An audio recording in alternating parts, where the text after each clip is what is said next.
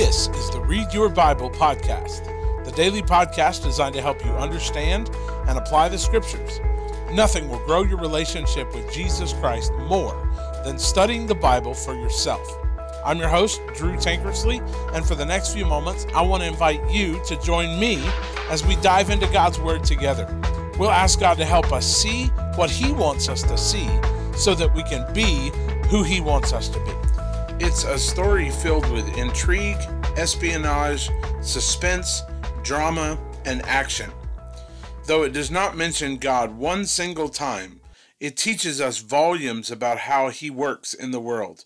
His fingerprints are all over this story. It's a book filled with so many plot twists and ironies that at times it's difficult to follow. I'm talking about the incredible story of the book of Esther. Before we dive into its first chapter, I want to encourage you, as I have so often, to take advantage of the overview videos included in the One Story Reading Plan. This video for Esther does a great job helping us understand and make sense of this peculiar account. As always, I'll link the video in the show notes for today's episode. But for now, let's look at verses 10 through 12 of Esther chapter 1. On the seventh day, when the king was feeling good from the wine, Ahasuerus commanded Mehuman, Biztha, Harbona, Bigtha, Abagtha, Zethar, and Carkas, the seven eunuchs who personally served him, to bring Queen Vashti before him with her royal crown. He wanted to show off her beauty to the people and the officials because she was very beautiful. But Queen Vashti refused to come at the king's command that was delivered by his eunuchs. The king became furious, and his anger burned within him. Jump down to verse 17. For the queen's actions will become public knowledge to all the women and cause them to despise their husbands and say, King Ahasuerus ordered Queen Vashti brought before him, but she didn't come. Before this day is over, the noble women of Persia and Media will hear about the queen's act and will say the same thing to all the king's officials, resulting in more contempt and fury. The book of Esther is at once beautiful and bizarre. Though the book does not explicitly mention God, the author uses this uncharacteristic absence with great effect because it points us to the point of the whole story namely, that God often works in the background while we are utterly oblivious to his movements. Just take, for instance, the first chapter of this book. For context, let's remember where we are in the storyline here. 50,000 Jews have returned with Zerubbabel to rebuild the temple after the generous decree of the Persian king Cyrus, but not all of them returned.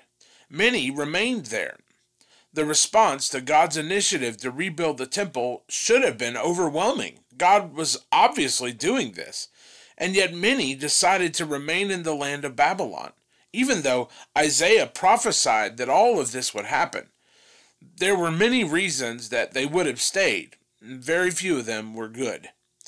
It was 900 miles from Babylon to Jerusalem, and it took Ezra four months to get there. Some were too weak and too old to make the journey, but the majority would not return not because they couldn't, but because they didn't want to. They were comfortable in their captivity. They had risen to power and enjoyed the prestige of living in the capital of the Persian Empire. They had made a fine living for themselves there in Persia. This rebellion was clearly an act of blatant disobedience. Another possible reason for their resistance was the amount of work that it would take to rebuild the city, the temple, and their lives. The walls were broken down, the city was destroyed, the temple work had started but was eventually derailed because of opposition. The whole endeavor seemed fraught with danger and difficulty, and their life in Persia was a pretty comfortable alternative. It was far easier to live in the lap of luxury than move and try to rebuild a city and a wall and a temple that was all torn down. Now, this unfortunate response grieved Daniel the prophet. He mourned that more people had not taken the king up, on his generous offer to return. This extra time that was given to the people of God was really seen by Daniel as a probationary period of God's grace for his people. God had not poured out the curses of Deuteronomy 28 for 2,300 years as Daniel had suspected.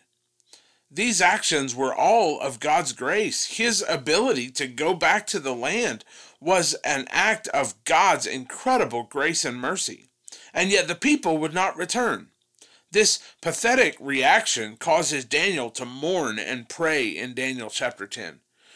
Remember, Haggai had told the people that God was coming to this temple. See Haggai 2 7 and 8. Zechariah had warned them to flee pagan Babylon because God was coming in judgment upon them. See Zechariah chapter 2 verse 7. But like before, these stubborn people were deaf to God's pleas and warnings, choosing their comfort instead in a foreign land far from God's promise. Now, all of this context is important to understand how God providentially worked in the background of Esther. In this book, we will see a people persecuted and threatened and then providentially delivered. The story of Esther is in many ways a microcosm of Judah itself. They were ripped from their homes and forced to live in an unfamiliar area, only to find themselves graciously promoted by pagan leaders and allowed to defend themselves and rightfully return to their homeland. All of it was God from start to finish, working in the shadows of a people who were blind and deaf to the pleadings of their gracious and mighty God. Now, the book begins in 438 BC, about 30 years after Zerubbabel rebuilt the temple. After Darius the Great dies in battle, King Ahasuerus, also known as Xerxes, becomes king. And in the third year of his reign, the king holds a 180 day fast, toasting his accomplishments and the power of the Persian Empire. He then hosts a seven day party at the palace. The author details the ornate tapestry, the posh furniture, but most of all, the open bar. The men are completely wasted by the end of the drunken binger. Then they order the queen to come into the king's presence to gawk at her beauty. Now, reading between the lines here, you can see why she rejects that invitation. And when she does, in his drunken fury, the king orders the wise men to instruct him on what the king should do about her perceived insolence. She is immediately deposed, and a declaration issued with the king's authorization that every man should be, quote, master of his own house Apparently, these men feared the social implications of a woman resisting the drunken demands of a foolish king. Now, clearly, the wine is talking here. This culture is likely one of complete misogyny, and there is no fear of a feminist revolt against the gender roles of such a society. There was no danger in this man centric worldview, but it is clearly a testament to the faulty view of male superiority. This asinine ideology demands that women be a doormat for foolish boys who feel the need to exert their dominance in their drunken stupor amid their adolescent companions. Now, we need to understand the gravity of our roles as men and women in the more excellent drama of the gospel. This could not come at a better time given that this week is Valentine's Day. Men do not have the right to lord over their wives. They're not called to treat them as doormats, but instead to love them as Christ loved the church. This calling given to men is an implication of the gospel. God will hold us accountable for this trust. And if we love our wives in the same way that Christ loved the church, we will serve them on our knees in the dust, washing their feet.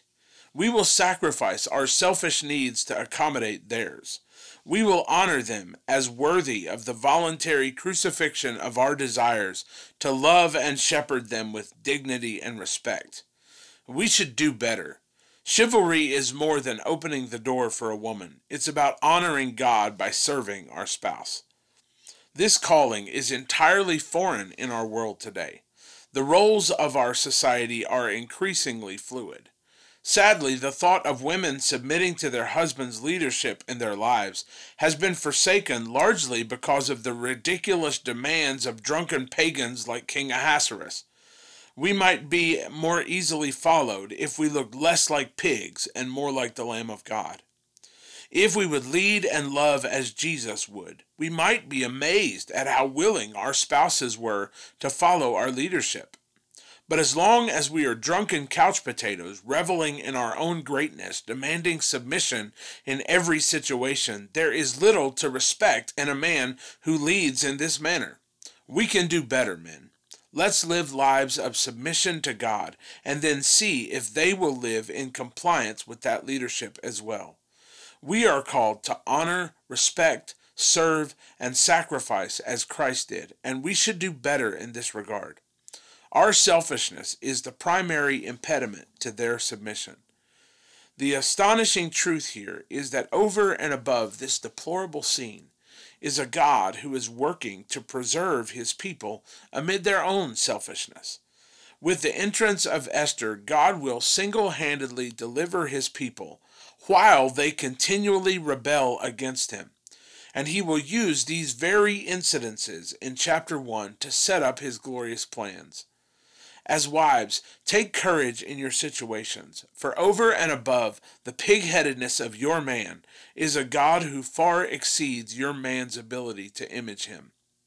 This God is never far away when it seems so in your life, and he can be trusted even if your man cannot. Trust his plans, lean into them, and watch him preserve you in the process. Jesus, help us men do better Please help us to resemble King Jesus and not King Ahasuerus.